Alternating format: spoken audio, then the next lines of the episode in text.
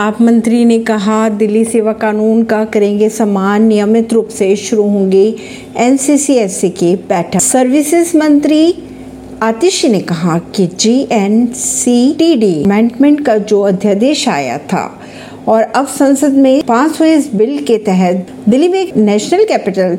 civil service authority बनाई गई है लेकिन पिछले कुछ समय की अगर बात की जाए तो सरकार और अफसरशाही के बीच कई प्रकार की गतिरोध देखने को मिल रहे थे अब उन्होंने कहा कि दिल्ली सेवा कानून का वे सम्मान करेंगे मित्र रूप से शुरू होंगी बैठक नई दिल्ली से